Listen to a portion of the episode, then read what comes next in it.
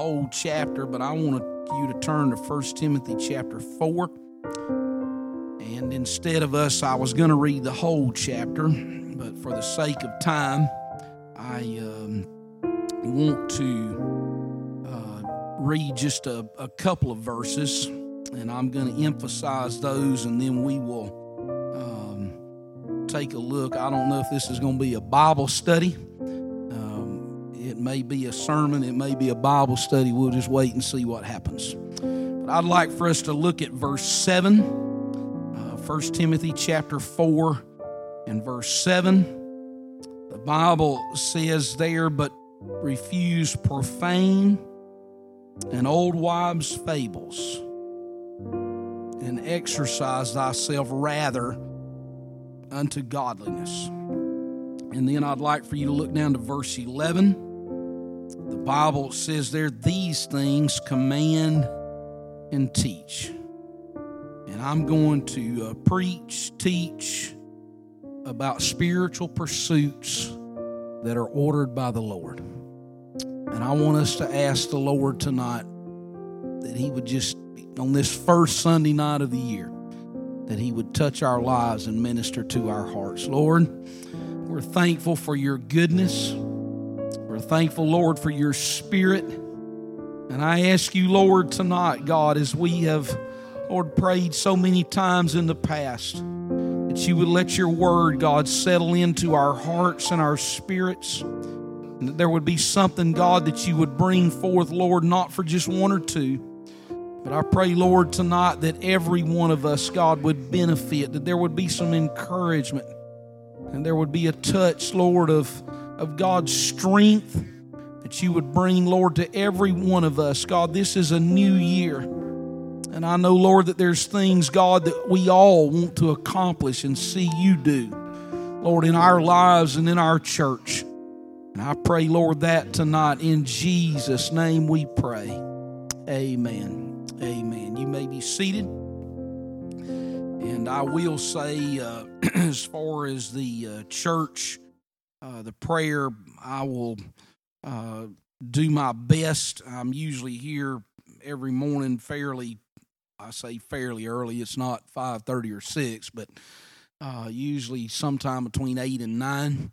And so I will try to make sure that the door is unlocked uh, for you over um, every morning, uh, beginning around nine o'clock. And for those of you that are uh, concerned about security, uh, I will be getting in contact with Harris Security this week, and we'll probably put up a couple of video cameras uh, for the entrances so that we can make sure that every uh, we're trying to dot all of our I's and cross all of our T's. Spiritual pursuits that are ordered by the Lord.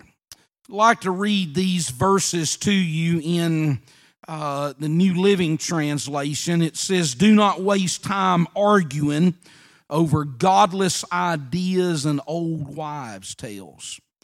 Instead, train yourself to be godly and teach these things and insist that everyone learn them.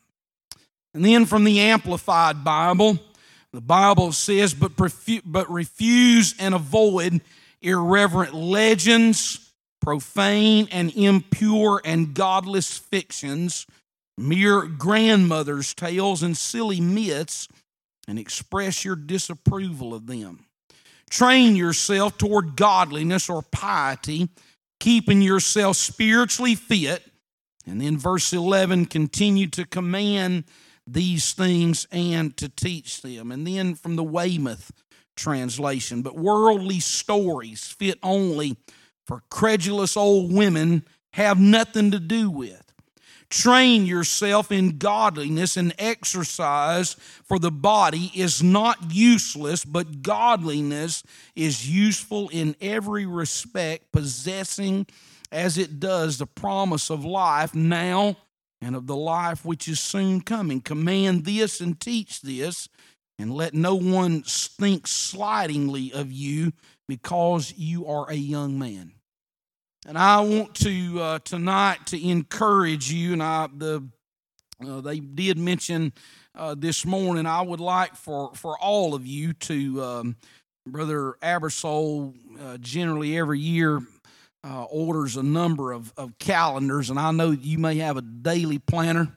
Uh, you may have a Google Calendar. You may use your iPhone uh, for various things. But but what I would just encourage you to do is to get one of these uh, little planners that that is out there at the welcome station and uh, you can just in your own way ever how you choose to do so uh, that you can kind of use this thing as a part to say whether you have prayed and i, I don't want to start a check off list because I, I, know that sometimes that uh, a check off list can be a beast uh, to try to fulfill but I, I, do think that there's something that if you would write down uh, in that little block for the date, whether you have prayed or read your Bible, uh, that as you do this through the year and you look at it, uh, that it can be very encouraging, especially whenever the devil starts trying to drag up things in your mind and in your life. You can just pull this thing out and just take a look and say, you know what, I may not be Elijah calling down fire from heaven, but there is a devotion that I have in my life for the Lord Jesus Christ. So I want to try to do everything that I can to encourage and to inspire you. Most of us, I would think that as you start getting older, you have a physician. Uh, somebody that you probably see once a year, whether that's in January or some other month of the year, you walk into a physician's office and you let them draw blood. They take your blood pressure, your vital signs, and uh, they look over things in your life and uh, they begin to give a report to you. And most of the time, we don't uh, get too upset whenever they tell us that we need to get more exercise, we're not eating what we ought to be eating, and uh, that we need to lose some weight. Uh, this year, uh, we have gotten to 2021 and uh, I don't know, maybe you have seen this as a very carnal illustration, but if you know who Wiley Coyote is and you've ever seen a picture of him after the Roadrunner has uh, worked him over and he's sitting there and his, his uh, tongue's hanging out and, and uh, the stick of dynamite is blown up right next to him and he stands there and every hair is standing out and he's just got this um, funny look on his face. I think that most of us probably could say that 2020 roasted, toasted, blasted, ground us under its foot. And yet here we are tonight. We are worshiping the Lord, and we've been in a place of worship here today. I thank God again that that um, that we don't know, and I uh, did when I was preparing this message. I went back and I got on that fancy little uh, deal called YouTube, and I started looking back at some of the prophets uh, that had uh, spoken about that the year of 2020 was going to be a year of fruitfulness and favor and all sorts of other stuff. Obviously, they missed it and uh, they did not nail it down, and their word from the Lord was not really too accurate. And, uh, and yet the fact remains that there was a sense, a prevailing sense of the Lord that we had here in this church uh, this past year, despite what we had uh, to deal with. And, and so at the beginning of the year, I uh, think that probably most of us that we uh, like to sit down and write out some resolutions, some goals. I don't know if you do that. I enjoy doing that. One of the reasons that I do is what it does is gives me something to shoot at uh, as the year goes by. And I, I believe that uh, despite that, sometimes we hear what sociologists have to say. And they say that generally the gym memberships that start in the new year, that often they only last about three weeks and then everybody gets back into their regular uh, habits. And I, I would uh, say here tonight that if we could take this chapter that, that Paul is written to Timothy and let it be a guide for us and for us not uh, to let this slip aside in three weeks that I believe that there are some things that Paul left for us that could be very beneficial to not just a preacher or pastor or, or missionary or whoever, but it could be beneficial for every single one of us here tonight.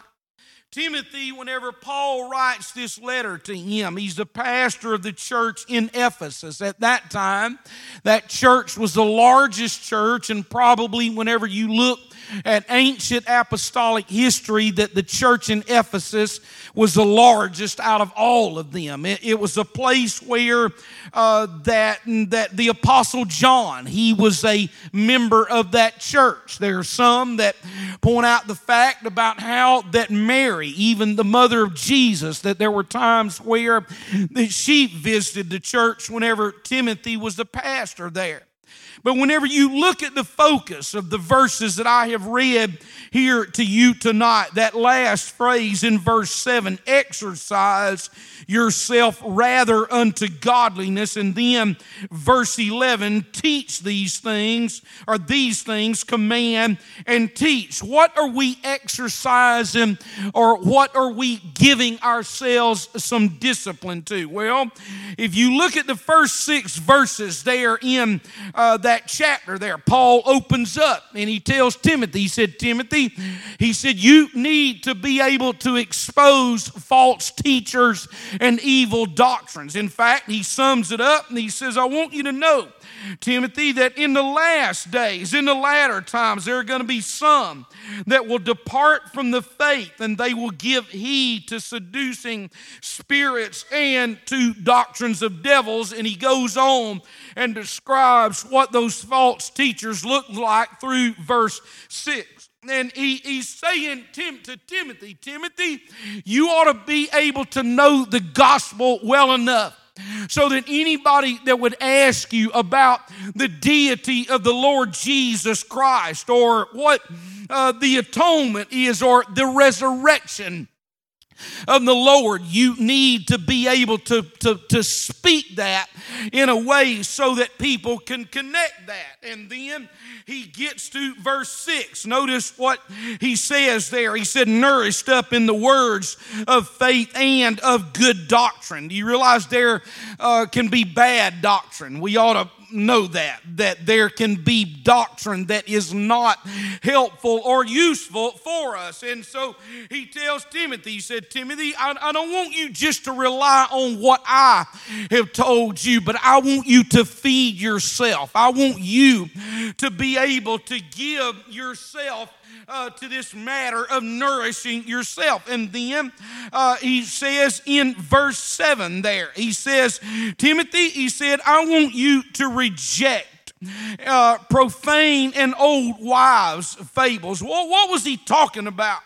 He was talking about, he said, I want you to reject any kind of profane and any kind of empty living that you might find there to be expressed. In, the first century, there was a trap that Timothy could have been enticed into, and, and, and that is that he got involved in profane ways to live out uh, his life. And, and the words that, that Paul uses is to say, that they are pointless and they're worthless and they're empty and they're frivolous matters that uh, are brought about, and you can live your life in the pursuit of those particular things. And all they do is they just burn up the clock that is in your life. But he also says that there's something else for you to look at, and that is the latter half of verse 7 Exercise thyself rather unto godliness.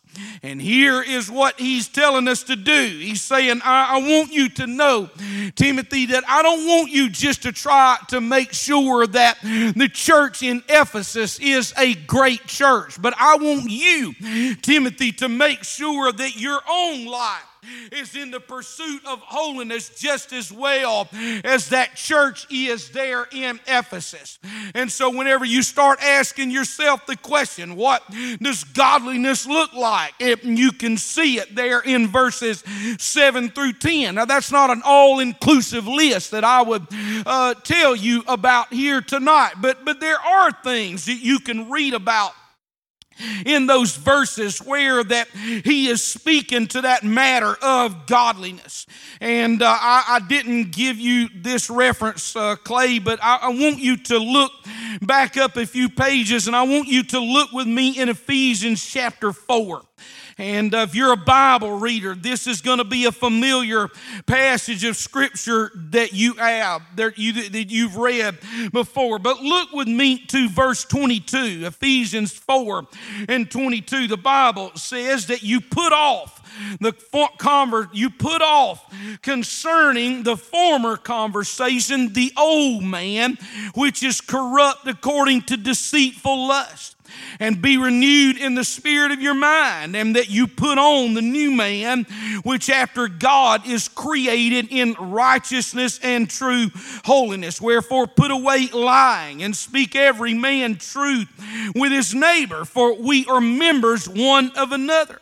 Be ye angry and sin not. Don't let the sun go down upon your wrath. Neither give place to the devil, but let him that stole steal no more, but rather let him labor, working with his hands the thing which is good, that he may have to give to him that needeth. Let no corrupt communication proceed out of your mouth, but that which is good to the use of edifying, and that it may minister grace unto the ears, and grieve not the Holy Spirit of God, whereby you are sealed unto the day of redemption. Let all bitterness and wrath and anger and clamor and evil speaking be put away from you with all malice, and be ye kind one to another, tender hearted, forgiving one another, even as God, for Christ's sake, hath forgiven you. And so you look at that, uh, that emphasis emphasis of that verse there in verse 23 is for you to be renewed in the spirit of your mind. I, I, pray that that happens to every single one of us here in this church today, that there would be a renewal of the spirit of our mind. 2020 was not a kind year for most of us. There uh, were things again, pressures and concerns and worries that, that we had in our mind. But what is Paul telling us? That we need to have renewal of the the Spirit in our mind. But he goes on there in verse 12 or 11 of 1 Timothy 4 command and teach others. Those are two imperatives that uh, Paul is telling Timothy. He's saying, Timothy, he said, this is how your preaching is to be carried out. You are to teach and you are to command others that they should do that. Timothy was a young man, and whenever you start looking at this matter, I say young man, he was somewhere between the ages of 35 and 45 years old whenever Paul wrote this letter to him there as pastor at Ephesus. And he comes along and he, he's telling Timothy, a young man, that, that when you read about him, that there's times where he was somewhat sickly because the Bible tells us that Paul told him to take a little wine for his stomach's sake. Now, again, I know that some people are thrilled to hear that verse and they would say that we're going to take a little wine for our stomach's sake. But the fact is that Paul was saying that, that this was to be used in a medicinal form. And that if you've got problems with your stomach, it's okay to take some medicine. Now, I know there were preachers in the past, particularly in the early apostolic movement, that they uh, refused to take medicine because they felt like that that uh, would be a sin against the Lord. And for whatever reason, the Lord very well may have honored that. But the Bible tells us that Timothy was a sickly young man. He struggled with worry and doubt.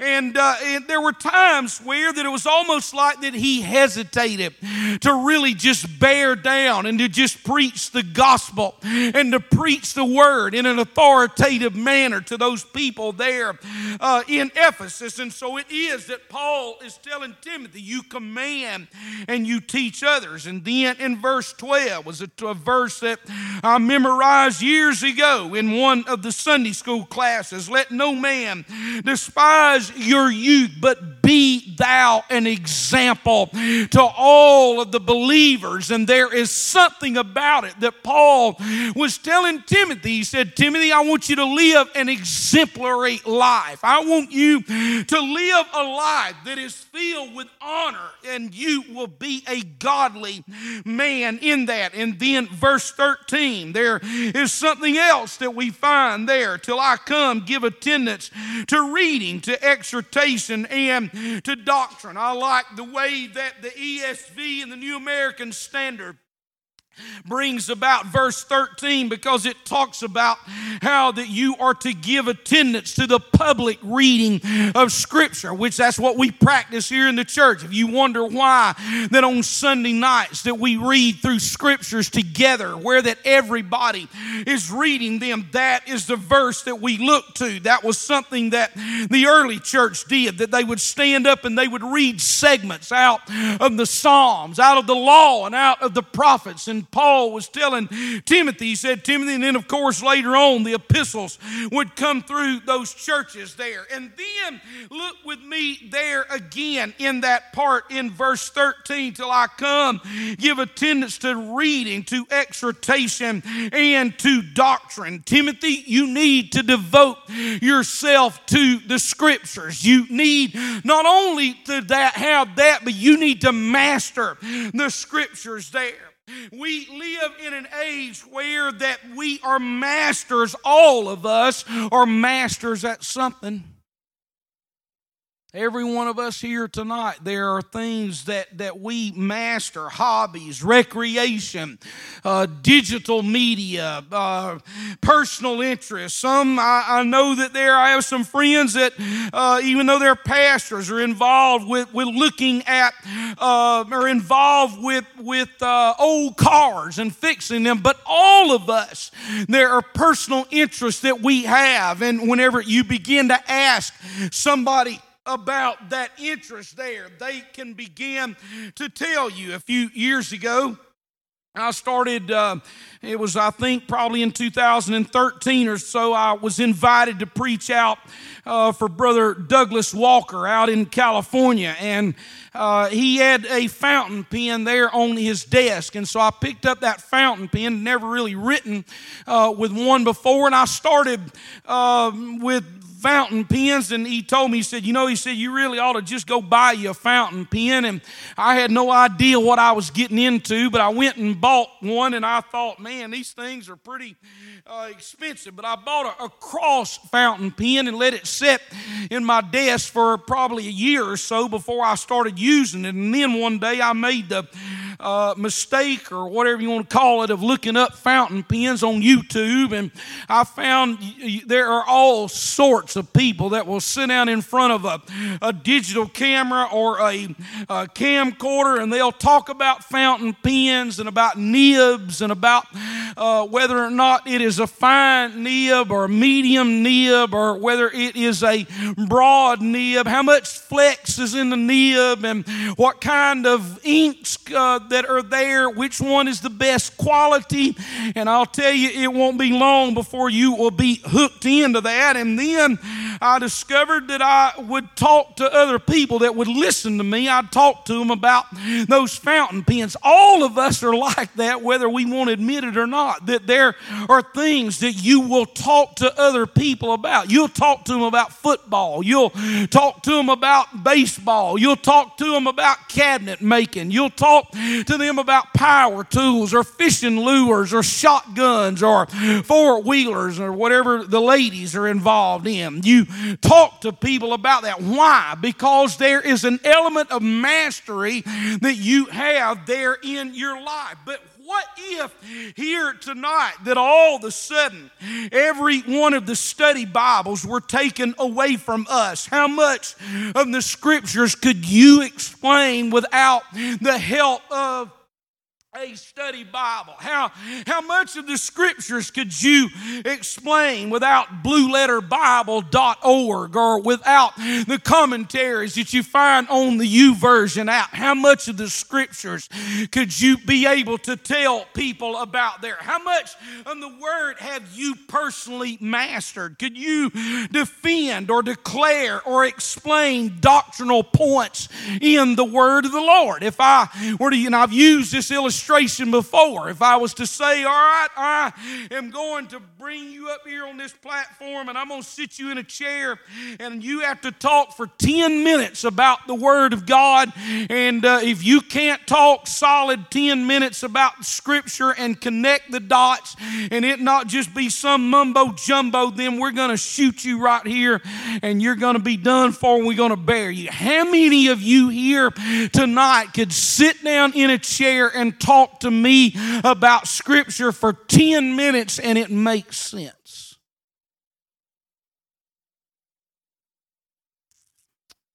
How many of you could talk to me for an hour about why you think that Alabama, the Crimson Tide, is going to knock off the Ohio State Buckeyes here in the next few days or so? And that tells us the status of our soul. If we could talk more, and it doesn't matter whether it's Alabama or Auburn or whoever it may be, or whatever subject that it may be, if we could talk about those things more than what we could talk about the Word of God or the kingdom of God, then that is what we have to say God, forgive us and help us to repent of our lack of, of being able to say that your Word and prayer is a priority that we have in in our lives. There's a lot of surveys that have been done in the last decade that literally have shown us how biblically illiterate that the church is. It doesn't matter what stripe that it is. It's just showing that the bulk of people that go to churches that they are biblically illiterate. And Paul was telling Timothy, Timothy, he said, I want you to get grounded in the right doctrine and give attendance to the public reading of the scripture scriptures. And then what else he says there in verse 15? He tells us, he says, You meditate upon these things and give yourself wholly to them that your profiting may appear to everyone. Devote yourself to Jesus Christ.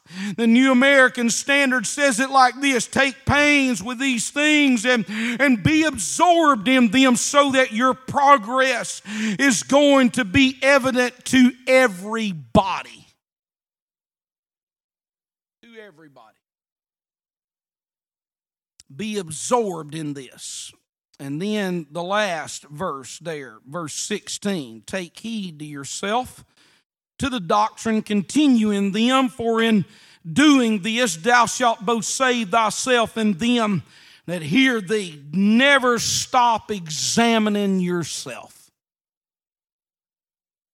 Don't, don't ever get to the place where that there is not a matter of self-examination that's taking place there in your life. So, so we uh, are obligated to train ourselves. And, and that word there, that exercise, the Greek word there in verse 7, uh, there exercise yourself rather unto godliness. The word there is, is gymnazo, which uh, we get our English word gymnasium. What do you do when you go to a gymnasium? You're there uh, to, to go in there and whatever sport that they're hosting, you're going to go in there and you're going to exercise yourself toward that particular thing. That, that, that tells us that there uh, is a manner that if you're going to compete, there's going to be vigorous training and there is going to be self control that is in uh, your life. I, I woke up this morning and I did not feel good.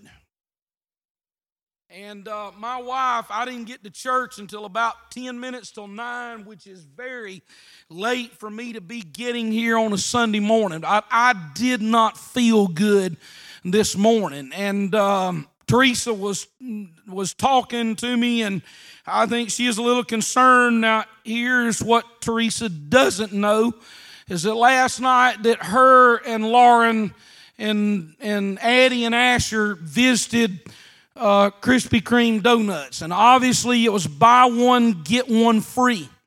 And so when I got home last night from church, it was pushing midnight, and one donut was gone out of that box of donuts. And so uh, I got in there and I started eating donuts. And I'm not going to tell you how many I ate. Uh, but I ate some donuts. And when I woke up this morning, I thought, oh my Lord, what in the world is the matter? I just don't feel good. My, my blood sugar, I don't know how high it got during the night, but it probably uh, was not within normal limits. It probably was pretty elevated. And I just felt crummy this morning. And, and, and you still, you're like, well, I'm going to go ahead and I'm going to go. And, and, I, and I was thankful. This morning service was a blessing to me. I don't know if you thought that or not, but this morning was just a blessing. And so, but, but just uh, here's what I've come to realize that what you put into your mouth is going to affect your body. There's got to be some training that's involved involved in that. So we have to realize that what we put into our minds, that there is going to conversely have a benefit or it's either going to be a liability about what we have in our spiritual man. That's why I want to beg you here tonight that our world is so full of distractions that we cannot afford to let our souls slump off into something, into an area that is not going to motivate my praying, it's not going to motivate my worship, it's not going to help me pull things to my mind through Scripture. This word here is used in three other verses. Two of those are, are negative, and one of them is positive. Here's one of the positive ones Hebrews chapter 5 and verse 14. But strong meat belongeth to them that are of full age, even those who by reason of use have their senses exercised to discern both good and evil. What's he saying? He's saying that there's an exercise that uh, your mind is given to an ability to be able to discern good and evil. Hebrews chapter 12 and verse 11. Now, no chastening for the present seemeth to be joyous, but, but grievous. Nevertheless, afterward it yieldeth the peaceable fruit of righteousness unto them which are exercised thereby. What he's saying is this, is that the discipline and the work of God in our lives, that there's times where that we have to know that it is positive that the Lord has disciplined us and he's kind of taken the belt out or took the keys away from us or put us on restriction and he's helped us. And then in 2 peter chapter 2 and verse 14 this is a negative part. Here's what peter says chapter 2 and verse 14 having eyes full of adultery and that cannot cease from sin. You see how there's an insatiable appetite once you start sinning that there's a craving that continues to just move you in that direction. He says they beguile unstable souls, and they have a heart that is exercised with covetous practices. They are cursed children. Now, here is what the scary part about Second Peter chapter 2 is. If I were to ask you here tonight, what, what is Second Peter chapter 2 about? Off the top of your head, can anybody just tell me what Second Peter chapter 2 is about? Reason that Second Peter chapter 2 is important to me is because that whole entire chapter is a profile of a false teacher. And so Paul or Peter was writing. He wasn't talking about uh, just regular old folks. He was talking about false teachers. And he said, here's a profile that they have, that, that their eyes are full of adultery. They can't cease from sin and they, be, they beguile, they, they deceive unstable souls. And why is that? Because they have a heart that is exercised. It's been disciplined. It's been trained toward covetous practices. What does that mean? That means that uh, I'll prophesy over you and I'll give you a good prophecy, but if you'll just send your seed in and you'll sow your seed. I don't know if you've ever heard any of those guys say that, but don't give them your money.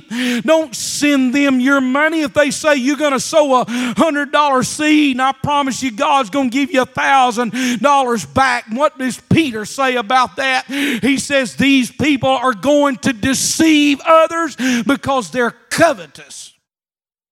And that's what Scripture is for. But that word there, and so too many people, whenever they hear that command that, that you are to discipline yourself toward godliness, and they they say that you're you mean I'm supposed to discipline myself, I'm supposed to train myself, I'm supposed to give some work to this matter of my spiritual being. There's sometimes a hesitation for people that are just what I'm going to say average saints. They're, oh, I don't need to do that.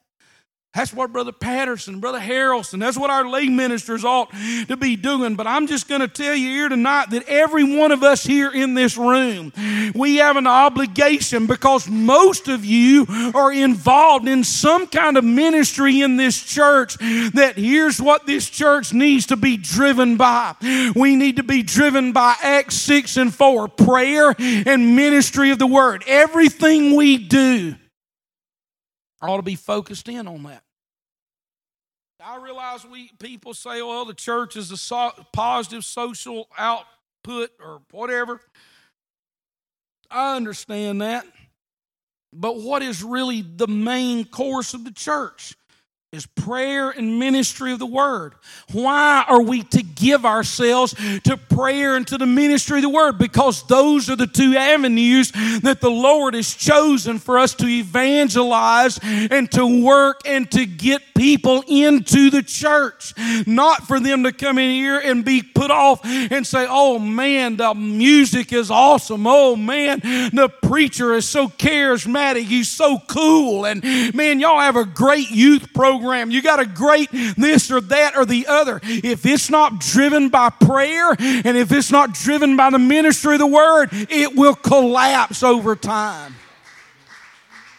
And so Paul is coming along and he's telling Timothy, he's saying, Timothy, he's saying, I want you to give discipline yourself toward that particular matter. But but people say, oh, that's legalism. No, it's not legalism. Because let me tell you what the concern of a legalist is. A legalist is concerned about outward appearance. All you have to do is read Matthew 23. Whenever the Lord starts looking at that, woe to you, scribes, Pharisees, hypocrites. I've underlined that in my Bible, in my Thompson chain, every verse where that, that phrase comes about. Woe to you, scribes, Pharisees, hypocrites, you, you bunch of snakes, you vipers, you, you are taking advantage of people. What was their whole entire life about? It was a matter of legalism so that everybody could look at their outward part and that they would say, Man, look how holy that these people are. But the fact is, is that a true follower of the Lord Jesus Christ, that outward part's not going to motivate them at all. Now, don't take what I'm saying and say, oh, our outward appearance doesn't matter. Oh, yes, it does. last three months, you've seen it. The most ignorant part in the world that they've got men now that they they're making dresses for men. And and uh, some of these actors that are in they had one of them on the front of a, a major league magazine journal in the United States. And he was there and he was all decked out uh, in a dress. And they had him all made up and all this kind of stuff. I'm going to tell you what gender confusion in our generation is a very deceptive practice. And so we have to say that it does matter how I conduct myself and what presentation that I make, whether I'm a male or whether I'm a female. And that spirit of deception. And I can't believe that I've lived long enough to have to stand here in a pulpit and people say, well, that's not politically correct what you're saying. That's not religiously correct what you're saying. I go back to Romans chapter 1, professing themselves to be wise, they became became fools. And what did Jesus key in on in the Olivet Discourse? He said, I tell you this, he said, before I come back and before the church is swept out of here, you better make sure that you are not deceived. If ever there was a time for us to get a hold of the truth and the Word of God, it's now.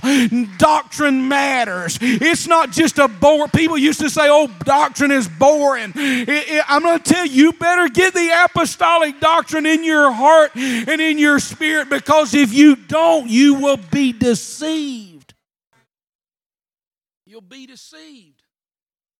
That's why I need to be a word preacher. Brother Patterson needs to be a word preacher. Brother Wells, all of our lay ministers need to be word preachers. You need to be a word teacher in your Sunday school class. Now, now here's what Paul, that motivation, Paul never gave an inch to any legalist. I want you to turn to this in your Bible so you'll see. Turn back with me to 1 Corinthians uh, chapter 15 and let's look in verse 10. 1 Corinthians chapter 15 and verse 10. Here is what the Bible has to say.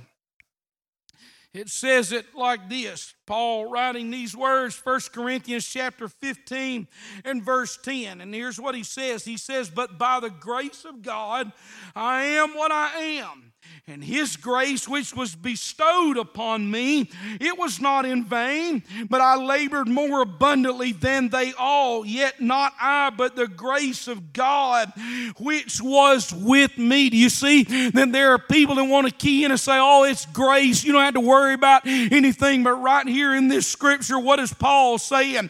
He said i'm going to tell you what he said. It's by the grace of god that i am what i am. He said but i want you to know that there was the grace of god God that was inside of me, but I also labored with everything inside of me, and so that I gave myself to this matter, okay? So that's why you need this little calendar that Brother Abersol has given to us for you to write down and you to look at your training level. If you were an athlete, you'd write down your calories per day. Some of y'all track that with your phone, and, and I need to do that as well. And you track your calories and you track your exercise and you track your weight. And nobody thinks anything about that. But if I was to ask you, how's your spiritual training going? You look at me like I had hit you right between the eyes with a ball bat.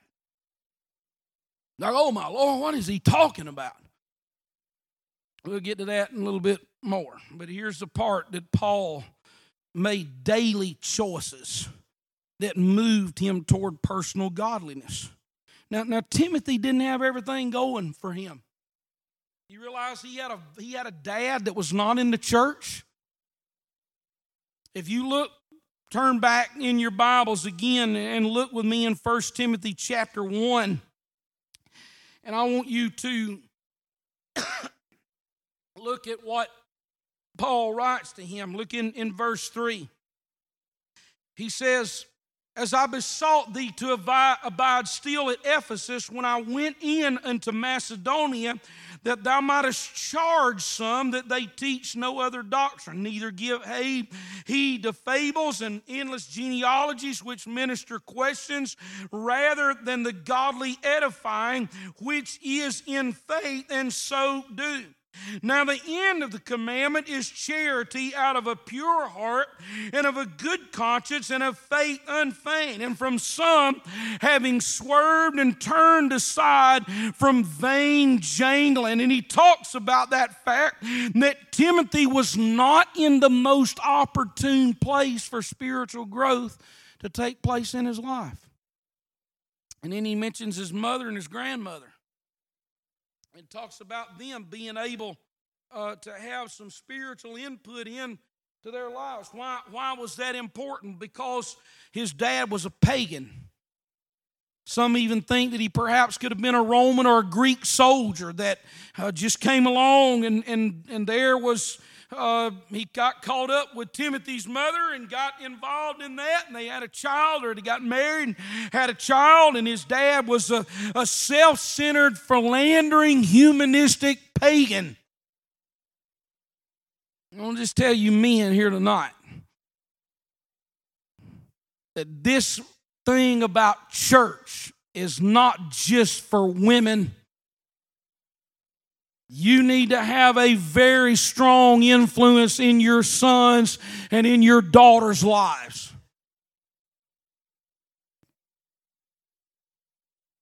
Let that sink in a little bit. Men, your wife should not be the spiritual leader in the home. Fathers, you need to be the spiritual leader in your home. There needs to be an impact that you have on your children. And so it was that, that, that, that, Timothy was there in that place there in Ephesus. He, he was there that, uh, that Ephesus was full uh, of sensuality and materialism and amusements and, and distractions. You read about in Acts chapter 19 where that uh, they burnt all of their books, the curious arts, and that there was a lot of demonic and occultic practices that were taking place there uh, in that in that city of Ephesus, and, and Timothy was right there in the middle of it. It was a seaport place. It was a place where uh, that trade routes came together. Every stripe of person come through that city, which tells me it brought in a lot of spiritual traffic of spirits as well. And Paul was telling Timothy, Timothy, there's some things that you need to give yourself to. And some of the reasons that Paul wrote to Timothy in verse 7 of chapter 4 about exercising himself rather unto godliness uh, was because of the fact that it was a time for him to be very unfocused and that there were things in Ephesus that would come against him to neutralize his spirit whether it be the flesh, whether it be a demonic spirit. And trust me, we have demonic spirits even right here in the area where that we're at, and to be marginalized and laughed at perhaps by the city there. And and so if ever there was a scripture that tells us that we ought to be focused in 2021, that's a scripture that tells us that we ought to be focused because we have American materialism that's all around us. We live in a digital society which caters to a lot of the lust that we can have in our lives. Never has there been a society that has been as filled with such widespread sensuality? Parents, you need to be paying attention to what your children are getting on their, their tablets and what they're getting on their, their iPhones, their smartphones. There are all sorts of influences that come across there. I'm going to venture into some nervous territory here tonight, maybe nervous for you and perhaps even for me as well. I started really started paying attention to some of the some of the things that that our children perhaps are being exposed to in in our world. And I've talked to my family about this, and I got to looking at at some of those characters in some of the Disney movies, and I'm just going to throw this out here, and you can do what you want to do with it. But those girls that are dressed in those movies and how they're dressed. And, and, I, and I sit down and I say, and I don't even know, I just have seen some of the images there of it. What, what if I was to take that and make it an image that was not animated, that it was a real person? What if I watched that and it was a real person? Would you think that was appropriate for me to be watching? You say, "Oh my Lord, Brother Harrelson, you ought not to be looking at that stuff like that." That is, well, I just can't believe you sit there and watch that kind of stuff. But we don't think anything about it because it's quote unquote a cartoon. Listen to me. The devil has an agenda. He's got a plan for your children. And so, all of our Sunday school teachers and youth workers, that ought to be in the back of your mind every time you come to church. That you ought to think, well, if they've got an agenda and if they've got a plan, then everything we do in this church, there ought to be a plan about it. We ought to be trying to get the word. We ought to be trying to do every prayer, praying for your children, dragging them into the altar, laying your hands on them and praying for them at night while they're asleep. If the devil's got a plan for our children, the apostolic church ought to have a plan for our children and for our grandchildren as well.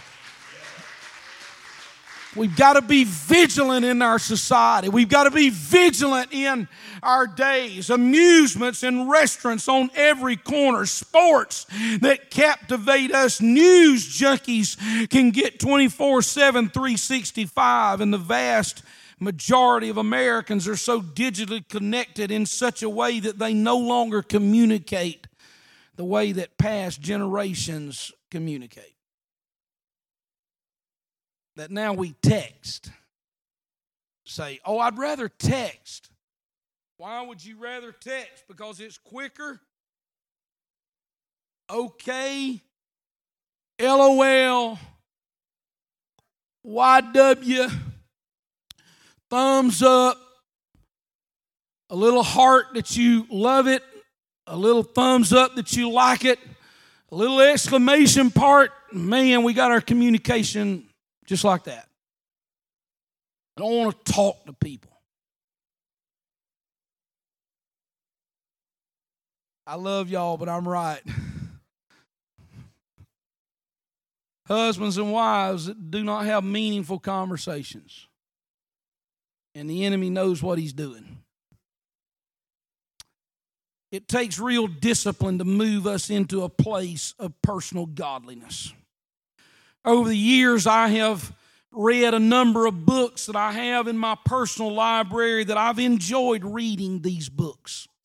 A book that I bought probably close to 30 years ago, R. Kent Hughes, The Disciplines of a Godly Man. And he and his wife wrote uh, a book together, The Disciplines of a Godly Woman. Donald Whitney, Spiritual Disciplines for the Spiritual Life. Oswald Sanders, spiritual leadership. Frank Damazio, the making of a leader. Patrick Morley, the man in the mirror. Stu Weber, four pillars of a man's heart.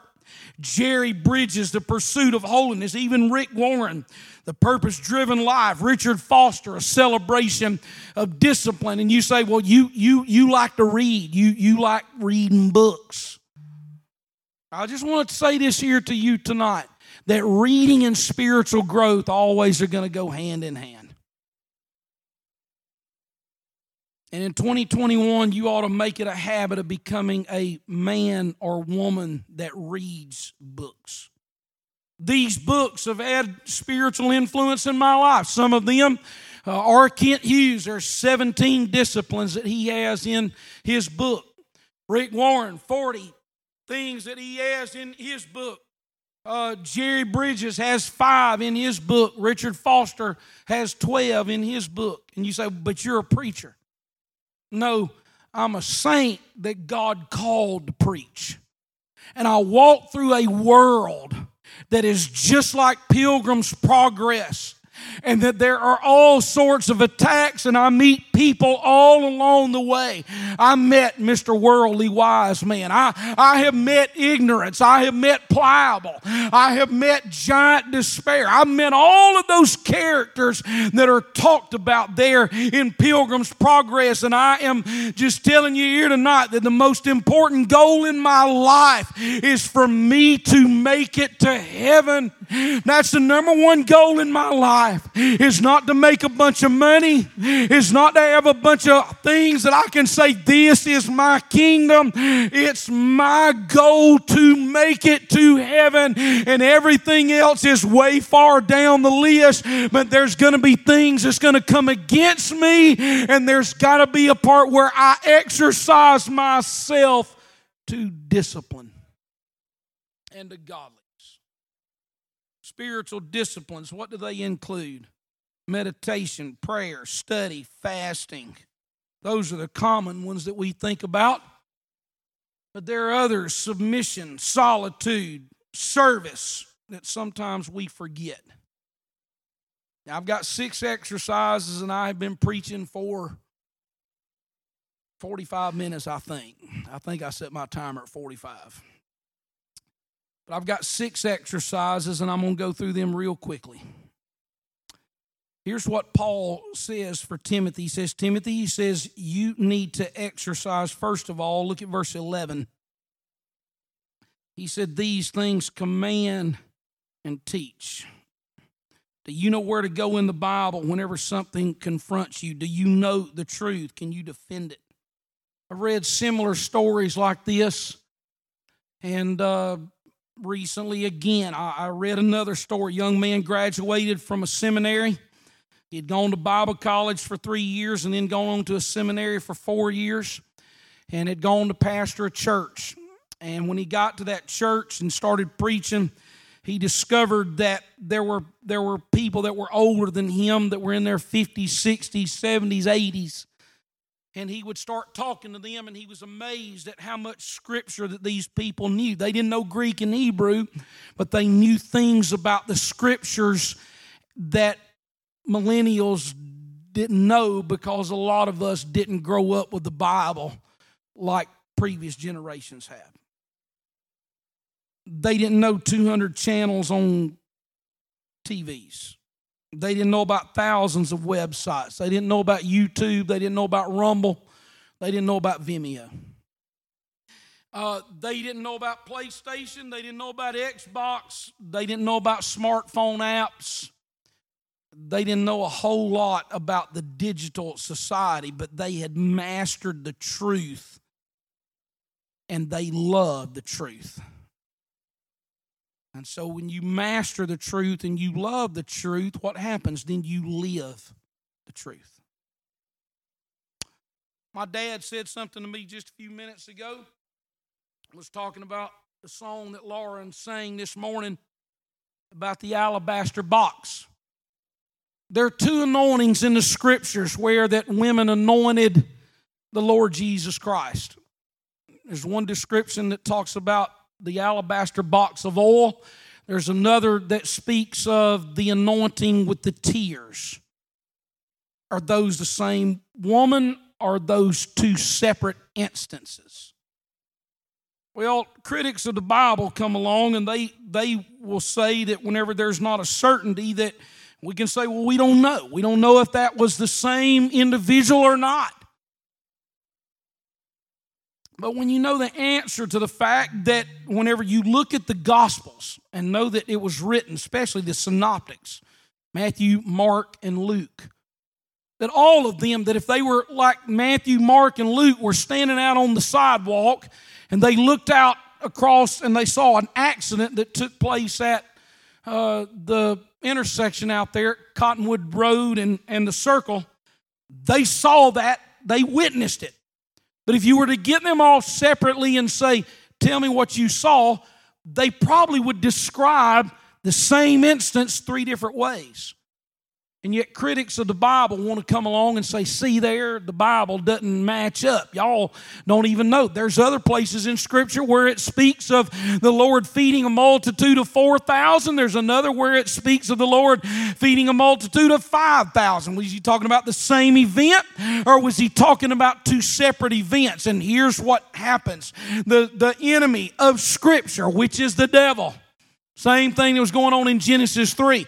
It really doesn't matter. It doesn't matter whether it was 4,000 or 5,000. It doesn't matter whether it was the same event or whether it was a separate event. We just know that when we read the scriptures and we look at them from three different angles, that you've got three different people that perhaps are describing the same thing in a different way. Don't let the enemy try to pull you off of it. You say, I'm going to make up in my mind that I'm going to master Scripture. The second exercise for devotion, as we see in verse 6, here's what he says He says that if you put the brethren in remembrance of these things, you will be a good minister of Jesus Christ, nourished up in the words of faith.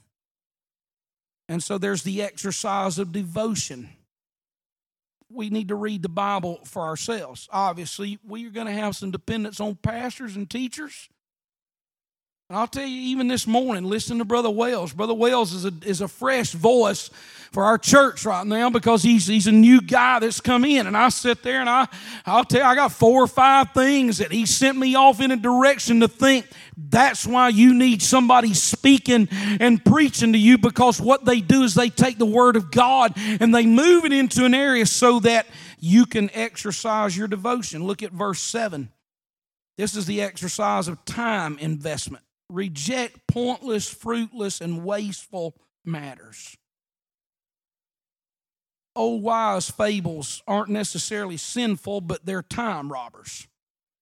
And Paul said it's profane. And it's like sitcoms. And I don't know about this sitcom, but I recently read a description of something called The Office. Apparently, it's a sitcom and it's it's mocking religious and righteous values. And here's what the enemy does he gets us laughing at the sins of people. And if you can laugh at something on a sitcom, then what's he doing? He's pulling you away from your devotion. And so Paul said, number three, there's an investment, there's an exercise of time investment. And then in verse seven, exercise yourself rather to godliness, the exercise of personal integrity. What, what if somebody was to come up and to ask you about your workout? Oh, I, am lifting, uh, I can bench press 150 pounds, I can squat 250 pounds, I can run a 10 minute mile, I can ride a bicycle in one hour, I can ride a bicycle 13 miles, and people don't think in. And I weighed uh, such and so weight, and I took in a certain amount of calories, and nobody thinks anything about it. But if I was to come up to you and ask you, how much time have you spent in the Word of God this week? And what is the Lord personally spoken to you through Scripture? Then we start like, oh my goodness, what's he talking about? Last Sunday night, come to the piano, Sister Regina, so you can save these poor people from this misery uh, last Sunday night in the altar, uh, Kara was over here praying, and and so I just went over and I told Kara, I said, Kara, I'm, to pray for you. Uh, Brother Britt told me at our last district board meeting that he has allowed Kara to teach one of the classes.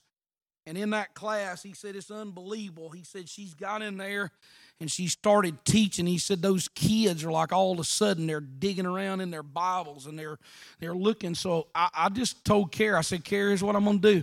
I'm gonna lay my hands on you and I'm gonna pray for you that the Lord is going to give you some discipline and what you need to be able to teach scripture in that Sunday school class or to those youth. And so I prayed for for for Kara. And then Tab was standing next to Kara. And this year for Christmas, Tab wanted a uh, journaling Bible. So Teresa and I got her a journaling Bible. I just thought, you know what? I'm just going to pray for. She's not my daughter in law. She's my daughter now. So I'm just going to pray for my daughter. Just the Lord's going to help her. So I laid hands on Tab and basically prayed the same thing for her. God, let, let her have the discipline that she needs. Give her a craving and a hunger for the Word of God. And then I moved over to Alyssa. I wish now I would have went around and prayed for all of you, but I prayed for Alyssa as well because Alyssa's working with the younger kids in, in Sunday school. And I just prayed for her to be able to take those Bible stories, those songs, whatever it is that she's doing with those kids, that she needs to be anointed just like I need the anointing.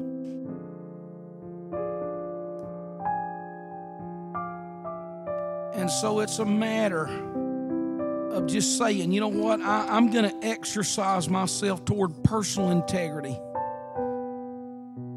This morning I was looking around while Brother Wells was teaching. And obviously, I couldn't see everybody, but I could see most everybody on the first couple of pews. And there were Bibles in people's laps. Brother Pierce had his Bible up. I looked around, I turned around, and Sister Amanda's Bible, all marked up, highlighted, different color ink. I don't think she's turned her Bible into a coloring book. I think she's been studying and reading the Word of God. And I want this church, we have got to get a hold of this matter of reading our Bibles. God speaks to us through His Word. The fifth one is in verse 11. This is the exercise of discipleship. 1 Timothy 4:11 all of us are commanded to teach others. We're, we're required to be working with somebody to help them to improve in their relationship with the Lord. We're going to leave the church open for prayer. I'd love nothing more than for as this thing unfolds and develops for us to have to add just like brother patterson i don't have enough to do but to maybe open up the hyphen classroom. And on a nine o'clock in the morning or 10 o'clock in the morning, we have a Bible study in there. We're going to go through this particular book in the Bible. And if two show up, if five show up, what's it doing? It's helping our church.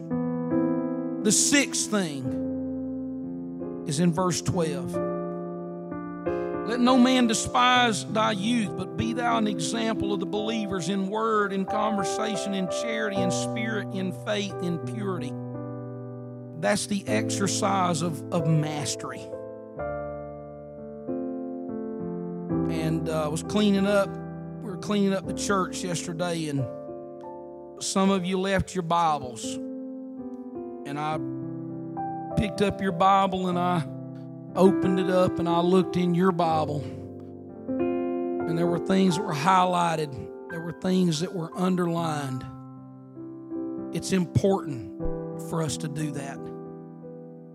So we need to exercise ourselves to truth. 1 Timothy 4 and 11. We need to have the personal discipline and exercise of devotion. 1 Timothy 4 6. We need to have the exercise of time investment, 1 Timothy 4 and 7. We need to have the exercise of personal integrity, 1 Timothy 4 and 7. We need to have the exercise of discipleship, verse 11. And we need to have the exercise of mastery, verse 12. Are you going to discipline yourself for the Lord? Are you going to give up profane and mindless and worthless behaviors that are soul destructive? Are you going to make personal efforts to master the Word? Are you going to submit yourself to the Lord and seek first His kingdom? Are you going to apply yourself to the better part of the kingdom? Are you going to be able to confront evil doctrine and false teaching?